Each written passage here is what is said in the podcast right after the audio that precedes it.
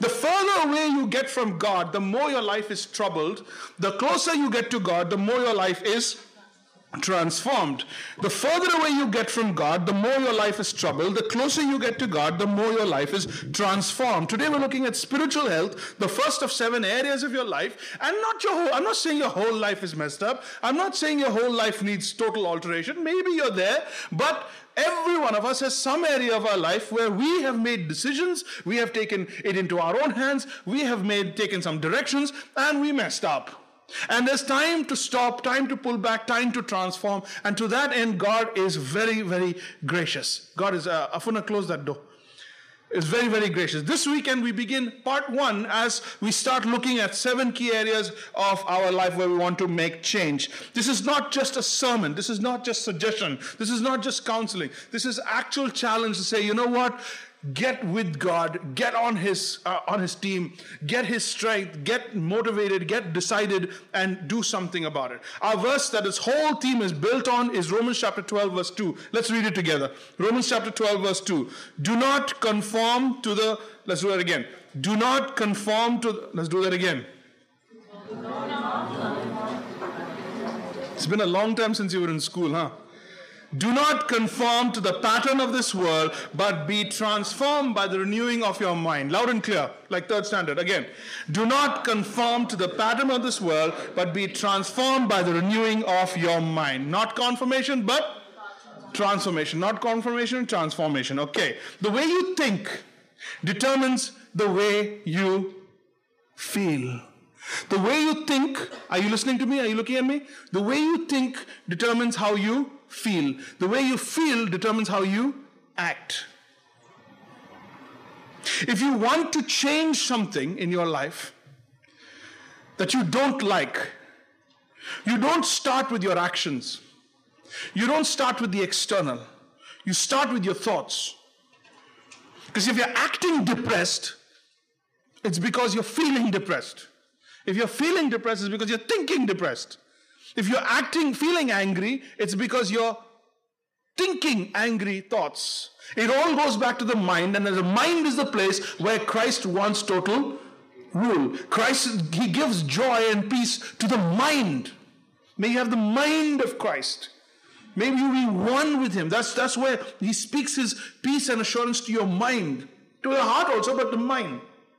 So the key to transformation starts with your thoughts. You're saying, "Array, everybody teaches that, yeah." Every uh, from art of living to to every religion, everyone, yeah, yeah, everyone teaches that, but God thought of it first, and He had it down right from the beginning. And we have gone the other way. We are like, "Oh, you should just go by your feelings, act on your feelings." No, don't act on your feelings, because tomorrow your feelings, you think, "I didn't say that." Your feelings are going to turn around and tell you, "I didn't say that." But you felt like that yesterday. Yeah, that was yesterday. So who told you to do it? Who? Your feelings are going to quit on you. They're going to ditch you. They're going to turn on you. Feelings are not where we go, who we go by. Transformation changes from emptiness to fullness. Transformation changes us from emptiness to fullness. Transformation changes us from defeat and failure to victory and faith. Transformation changes us from insecurity and inferiority to courage and to boldness. It helps us become all that God wants us to be. God wants you to be transformed. Transformed. Do not be do not be conformed, instead be transform. Confirmation or conforming is from the outside in. Transformation is from the inside out. And only God can define that. God can define. So the further you get away from God, who's your creator, who's your designer, the one who speaks life into you, the one who speaks wisdom, who speaks direction into your heart, the further you get away from God, the more troubled your life is going to be. The more trials, the more difficulties, the more stress, the more things are going to go wrong in your life. Because, because you're not cooperating with the Creator. You're not doing things according to His plan. You're not following God's plan for your life, God's design for your life for that area of your life. When you misabuse your marriage relationship, you will find trouble. You will find problems there. When you don't find in your relationships in the family what you're supposed to find in the family, what you don't find in relationships with people, you, you're going to mess things up. When you don't use your finances properly, you're going to mess things up. So I'm saying you get further from God, you get further from God's wisdom, further from God's design, and then you get into trouble. The Bible says the way of the upright, unrighteous, excuse me, the way of the unrighteous is rough. The way of the unrighteous is rough. It's full of thorns. It's difficult. It's a rocky, rocky road. So the further away I get from God, the more trouble I I'm going to have in my life. But the, conse- the converse of that is the closer I get to God, the more my life is going to be changed, transformed. Transformed. Nobody met Jesus and their life wasn't transformed. Simon met Jesus, said hi, and by the time he finished, his name was changed to Peter. Nicodemus was never the same again. Matthew was never the same again. Nobody was the same again after they met Jesus. Jesus met them and their life was changed. The closer you get to God, He's going to change you. He's going to fix you. He's going to fill you with joy. If there's a smoke, if there's a if there's a smoke on your face, He'll restore, bring humility. If there is a uh, you know sorrow on your face, He'll turn it to a smile. If there is disorganization in your life, He will order your life. He will order your inner world. No matter what, He will come, and that's what God wants to do. Paul was transformed from a religious terror into a loving apostle. Isaiah was transformed from a depressed person into a courageous person. Moses stuck with God, got closer, his face shone. We too will be changed with God. We too. Are you with me so far? I'm moving fast because it's the introduction, okay? And I've got a lot of stuff to cover. It's good stuff, that's why we're taking a lot of time. The Bible says, All we like sheep, how many? All. All we like sheep have gone astray. We each have turned into our own way. I find that interesting. I go to sheep and ask sheep, where are you going? they don't know where they're going. And sheep have a tendency to just wander off. That's why they need a shepherd. That's why a shepherd's got a staff and a crook, because the crook kind of brings them back. They got sheepdogs to bring them back. Because the tendency is to wander off. Cows and you know buffaloes, they all like, yeah, he's the guy, he's our man. We're going with him. That fella there. Okay, but sheep, they're wandering off. The tendency, that's why God calls us sheep. Tendency is to wander away, wander to a distance, wander, and the further you get away from God, the more trouble you're going to have in your life. Now, don't hear what I'm not saying. I'm not saying life away from God is troublesome. I'm not saying that God punishes you for being away from Him. I'm saying that He is the one who designed you for fellowship with Him. And when you're away from Him, He's not going to be there to fix things. That's what I'm saying. So, troubles and trials you'll have in your life, but you're on your own. You're on your own. Moving on. So, we, like sheep, tend to wander, tend to go away, tend to become distant. And if I'm not close to God, I don't have that power to make the changes in my life. You know what I'm saying? If I'm not close to Him, I don't have that power to make the changes, the transformation matter. So, fortunately, there's a story in the Bible that talks about four ways that we can get back to God in case we have wandered off. In case we have wandered off. How far is this wandering? It's not total. Some of you have totally gone far from God. Okay, that, that's one. That's the big one. Okay. But some of us in certain areas of our life have wandered away from God's plan for that area in our life. God's plan for that area in our life. Are you with me?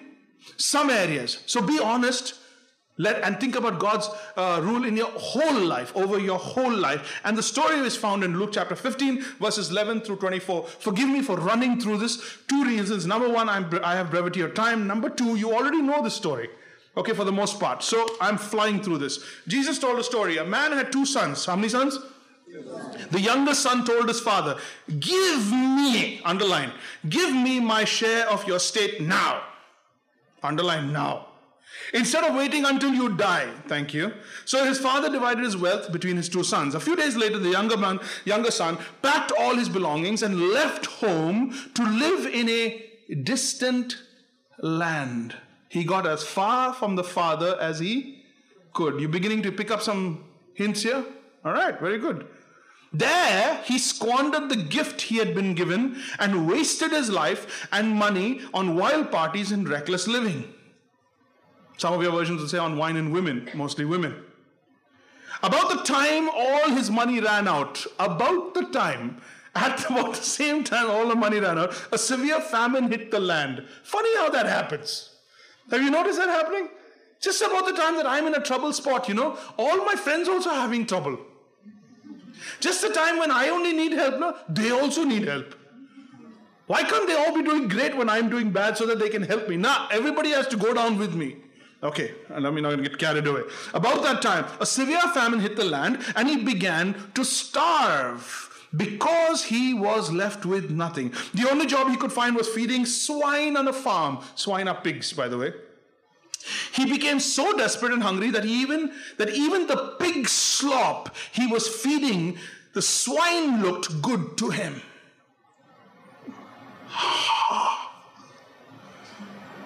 we'll come back to that. But underline, but no one would give him anything for his hunger. No one would give him anything for his hunger. When, when he finally came to his senses, interesting point there, he said to himself, This is crazy. At my father's house, even the lowest paid workers eat well, while I, I'm far, underline, I'm far away, underline away, dying of hunger. Interesting.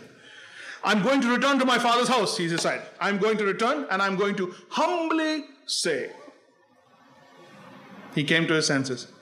Father, I have sinned against both God and man. I am not worthy to be part of this family or called your son, but please just make me one of your servants who works for you.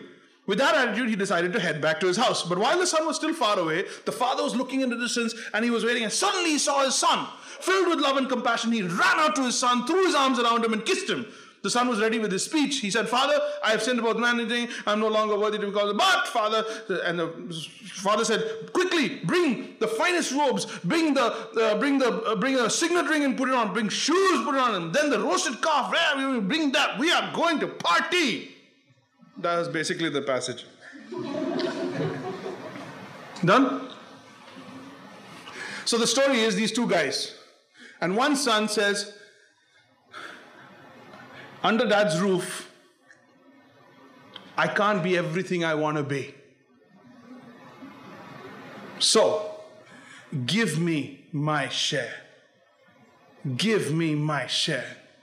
And therein lies your typical human spirit, your selfish, self centered, me, my, now. When you're young, you learn three words mom, dad, my. Every kid. Ma, dad, ma. And they know the ma and dad because that's where the. Okay? From the time you're born, and he sounds like a baby. Give me my share. Give me. I want it now. And here, this rich brat from this Jewish family living in the you know, posh life with servants and everybody, leaves all of that thinking he can have a better life away from his father, who's a lavish, wealthy owner, and goes away to a far and distant land. Starvation hits. He's with the pigs. A Jewish boy, rich and powerful, is now with pigs. You don't even know what that feels like. He's feeding slop to pigs. And then he comes to his senses. One fine morning, you know what? And he comes to his senses. He says, The people in my home, the servants in my home eat better than that. And he comes up with his speech. He comes up with his speech. Four things you're going to learn from this beautiful, beautiful story. You know the story, but here's four things you want to learn how to get back to God. How to get back, your way to get back to God.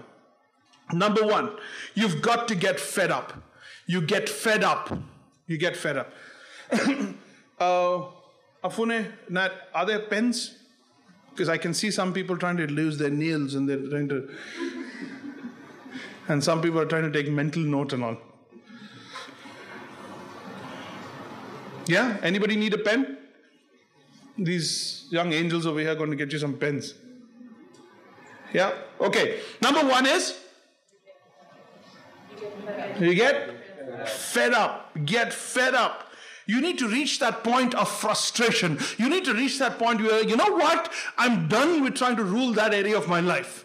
That area, this, this, this life of mine, whether it's all up or just one area, I'm done with trying to govern that area. I have made decisions, I have taken choices, made choices, I have screwed up, I have messed up. This is not working. I don't know how to fix this. You got to get to that point. You've got to get to a place where you are at your wits' end with your own governance. Did you hear me? You've got to get there. If you're not there yet, God's just going to wait. He's going to wait until you get there. Because you will. Because you were never meant to be the Lord of your life. Never. That was wrong. You are the wrong person driving the wrong bus. And when you have the wrong person driving the wrong bus, we're not going to get to where we should be. If you are not there yet, He'll send a little rain. And if that doesn't work, He's going to send a storm. Why?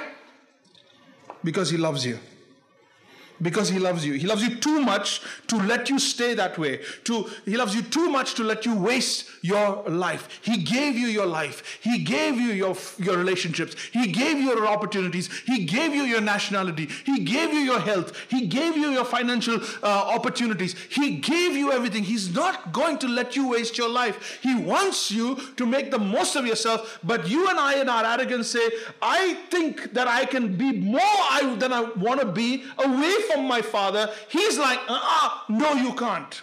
So he's going to send a little rain, then he's going to send a storm because he loves you. He loves you. A lot of the troubles in your life are because of the bad people. There are a lot of troubles in your life because Satan hates your guts. But there are a lot of troubles in your life that God lovingly sends your way to let you hit rock bottom so that you look up and say, I'm fed up. I'm fed up. When God wants to get our attention, He'll knock on the door. We don't get it, He'll knock again. You don't get it, he'll knock again. And then he'll blow the door down.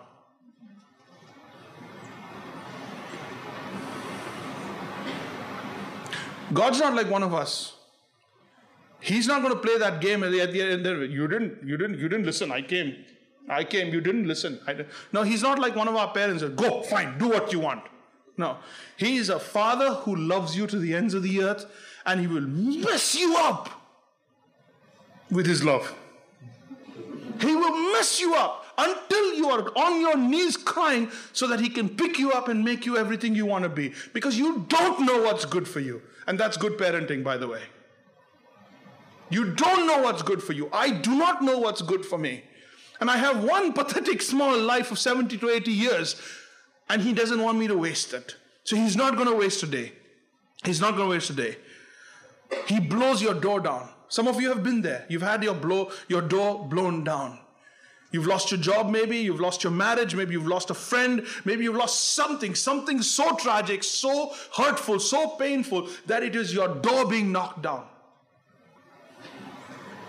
Why? Because God does everything He does because He loves you. He doesn't want you to miss Him.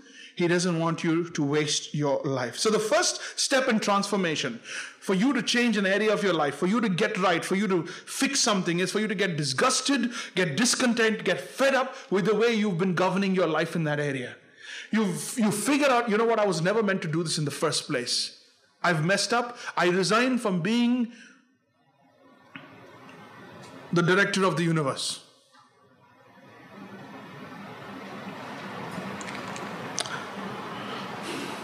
Until you get to that spot, God's not serious with you.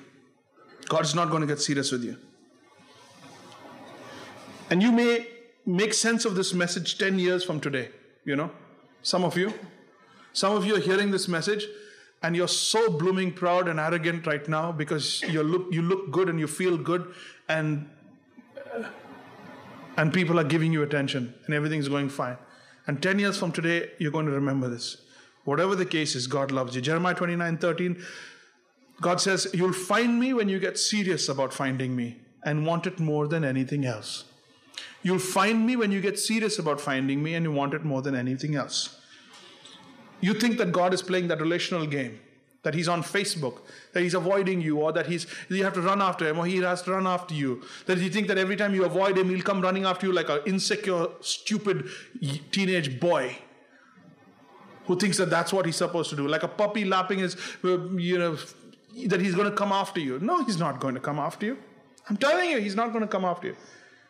He doesn't know you squat. He's the God of the universe.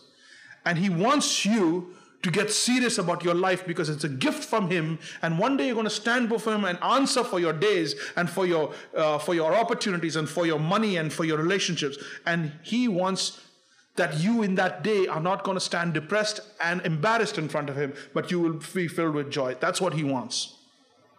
That's what he wants. God is not going to reveal himself if I just kind of want a flirty, sort of a casual relationship with him. On again, off again. I've got to get fed up with the way I'm living and say there's more to life than this. Number two, you've got to own up. You've got to own up. Number one, you've got to get fed up. Number two, you've got to own up. Own up to my sin. Own up to my sin.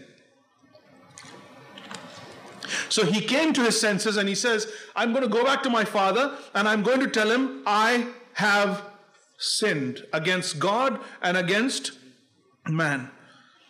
When you say I've messed up, you think you've made a mistake. But when you say I've sinned, you're taking responsibility.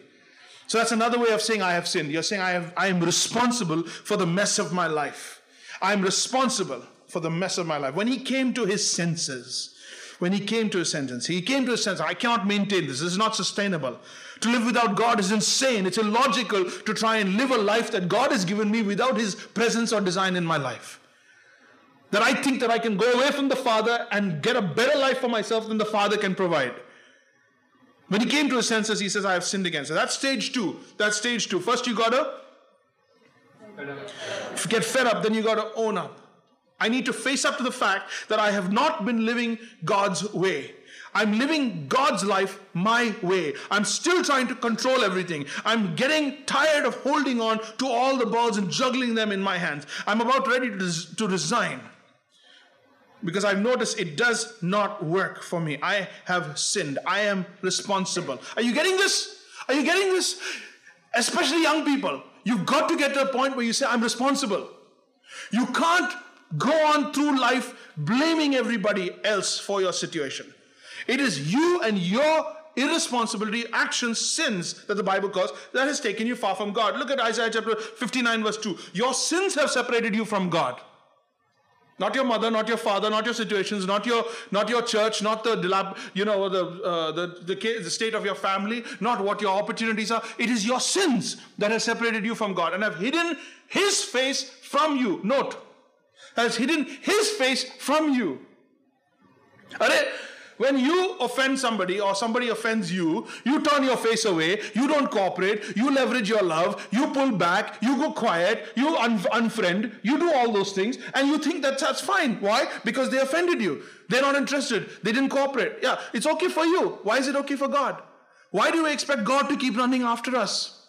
Yeah, we live how we like, do what we like, move how we like you know, screw up as much as we like, and God must keep running after us. You said you loved me, then come after me. This is not a game.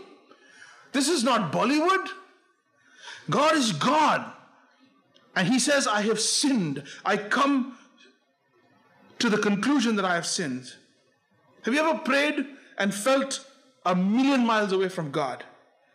It felt like your prayers were bouncing off a ceiling, that God is not listening. He's not there. I can't feel him. I can't hear him. I can't do it. It's why he is. He is. He's turned his face away.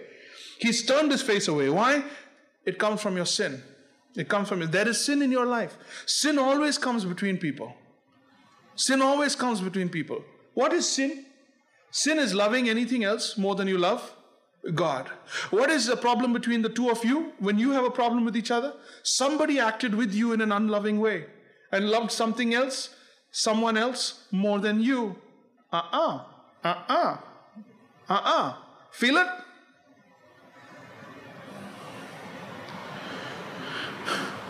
God says, Your sin has come, but you have chosen to love something else more than you've chosen to love me.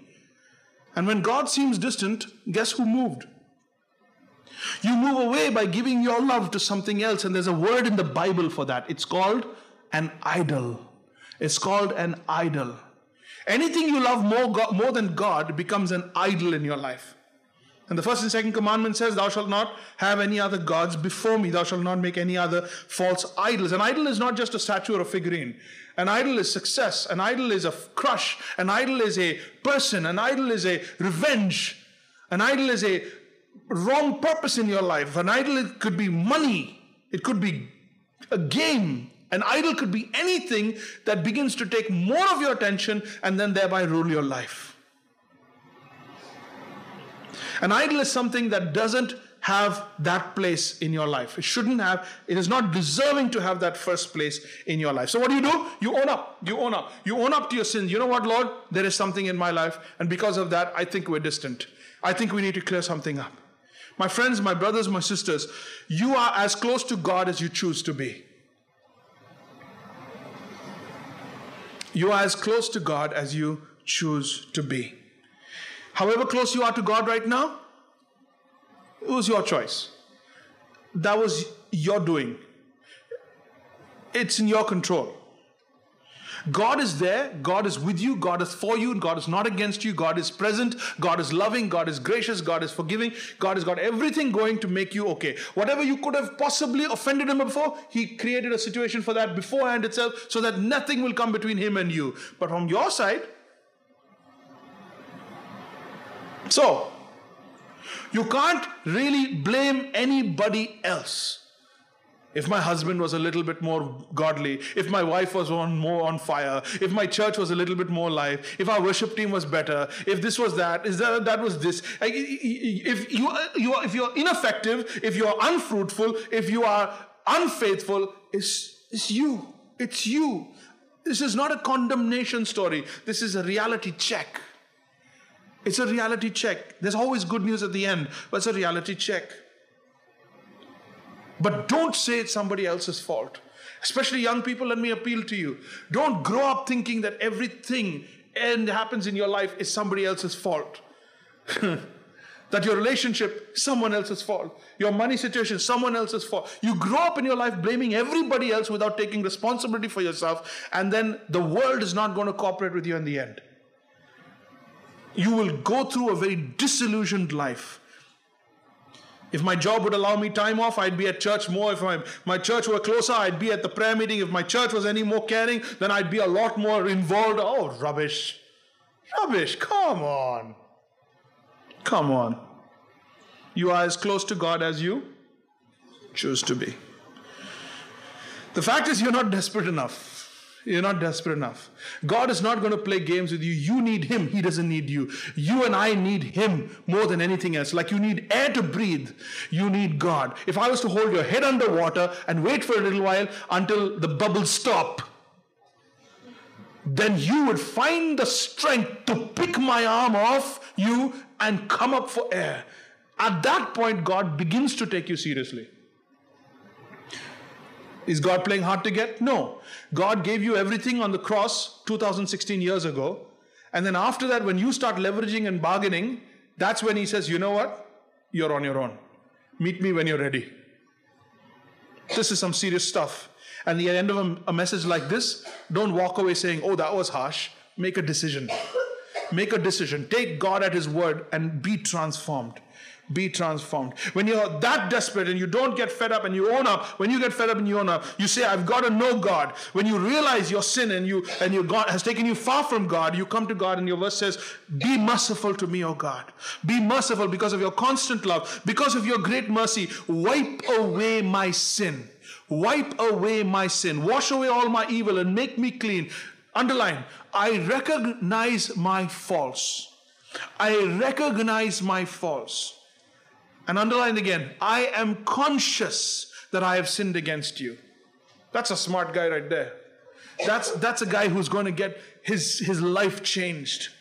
I recognize my fault. So what, so what does God respond to you like? What's his response when you own up and when you face up to your, to your wrongs, to your sins, to your responsibility for your life?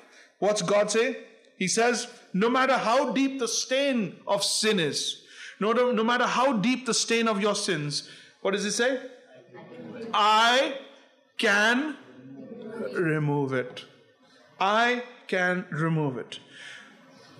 Stains. If you if you go to a North Indian family's home, especially North Indian, you go to the kitchen, all the plastic dibbies are all yellow, yellow, yellow, yellow. The cupboard is yellow, yellow, yellow. And the bottom of the yellow, black and yellow. And then the whole stove is yellow, and the cooker is yellow, her hands are yellow, stains.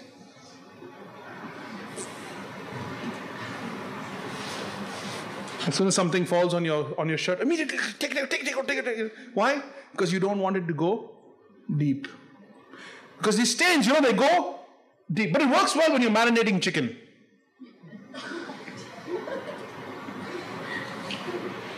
When you're marinating chicken, you want to do that overnight. and it goes all the way in. And you say, What lovely food! This, the flavor is gone all the way through. Yeah? Stains go deep, and sin stains go deep. And God is saying, This is the muster muscle verse of the Bible.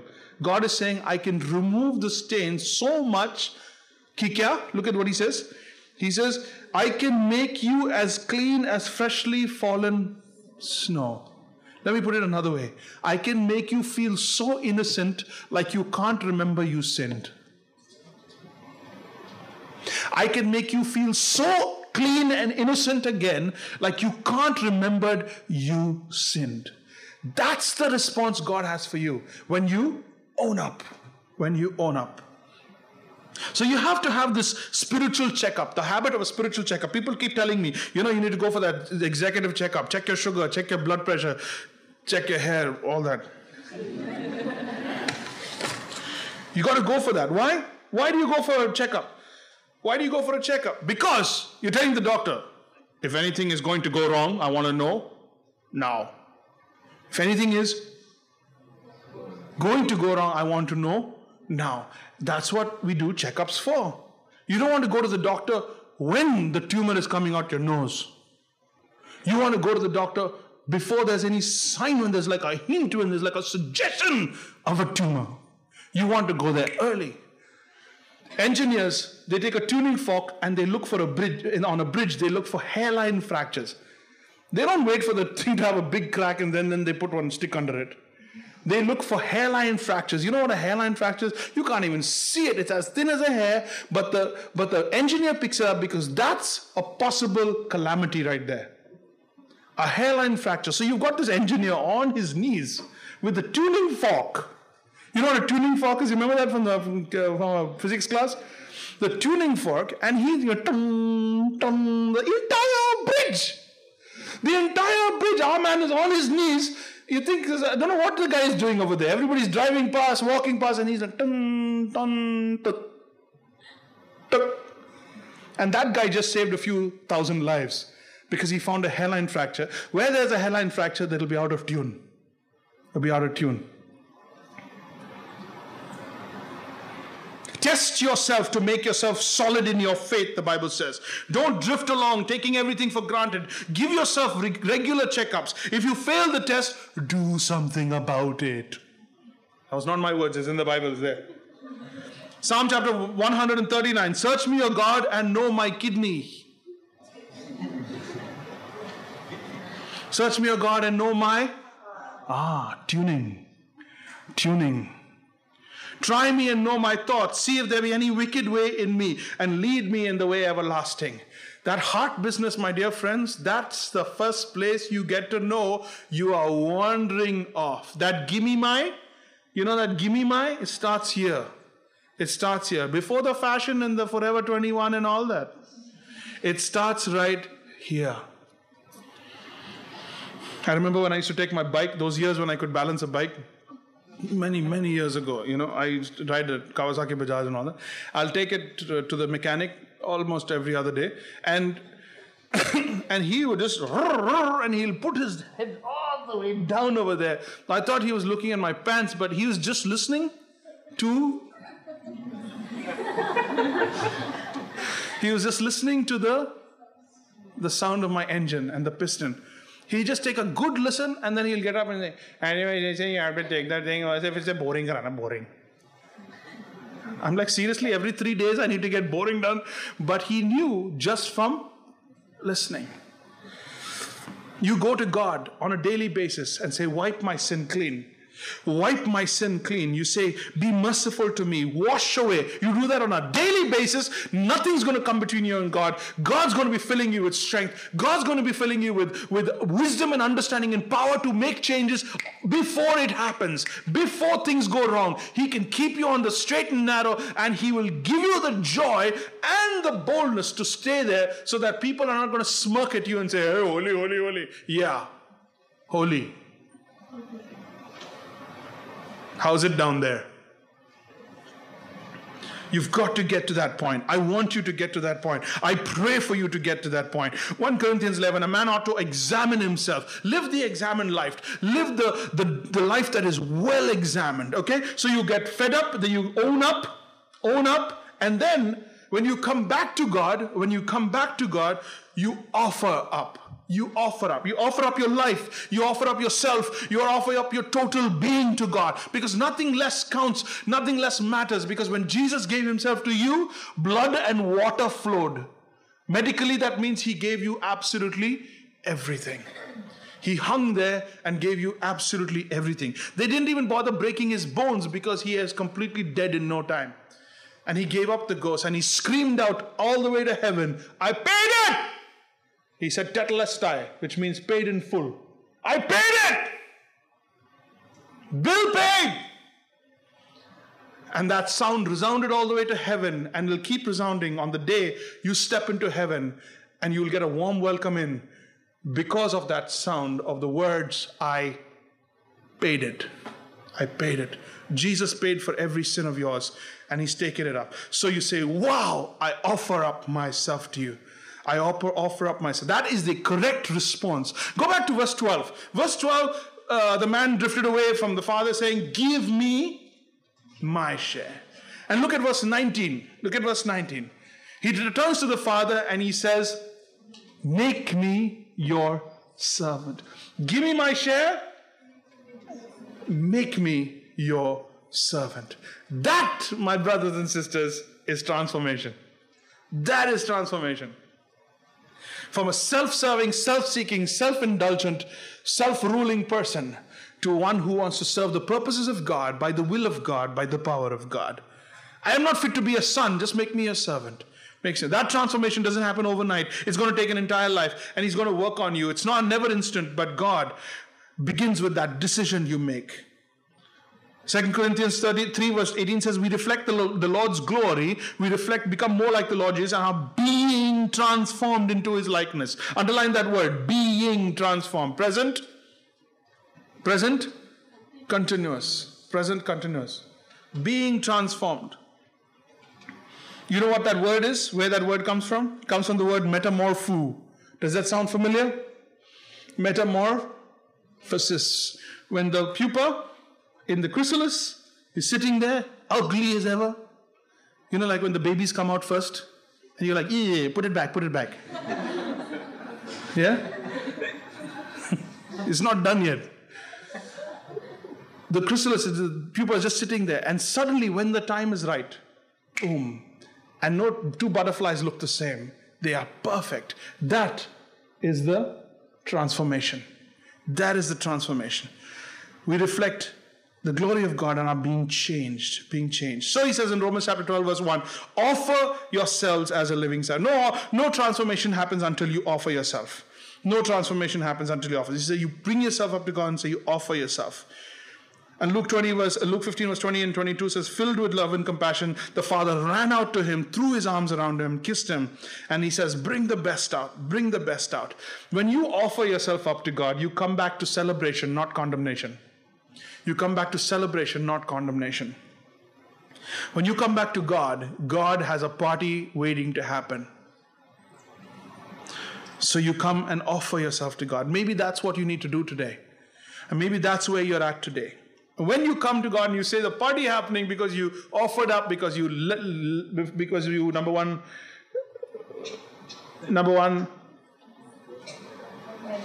fed up. Number two, number three, when you do that and you come to God and you find a party happening, you're able to lift up. You're able to lift up your praise. You're able to say, Thank you, God. Thank you for your grace. Thank you for your love. You start living based on grace rather than on goodwill. You start living based on the mercy of God rather than the moment. You start living based on what God has done for you rather than what you have to do for God. Thank you for your goodness. I lift my praise up. He says, We're going to celebrate. Come on, bring out the best things. Let's party. My son is home. That's the celebration heaven's waiting for to have when you come or when, when people change. Uh, Psalm 68 says, Sing to the Lord, sing praises unto him, lift up a song to him. There you lift up. Lift up a song, lift up praise. The Father celebrated. There was no condemnation when the Son came back. God is expecting you to come back to a party. When Jesus took the communion, remember the first communion, Last Supper? And he took the wine and he took the uh, bread, he broke it and he gave thanks. We call that the Eucharista. Eucharist. Eucharist means giving thanks. Jesus loves you so much that he left two symbols left for you so that you will remember how much he loves you. He lives baptism so that we, we are one. We're one. You identify with me. You go down to the thing like I died and you come out and we identify with each other. Tell the whole world that you belong to me. That's baptism. And number two, he says, every time you pick up this cup, remember it's a new covenant in my blood. Every time you break this bread, remember I was broken for you. And he left that. And he says, when you do that, you're thanking God for His mercy. You're living based on a grace. You're living out of gratitude. Out of gratitude. A believer, a follower of Christ, is called to live based on what God has done for you. An unbeliever lives based on what God is going to do, what he wants God to do for him. But a believer bases his life on what God has already done for him you become a grateful song. Your life becomes a song of worship.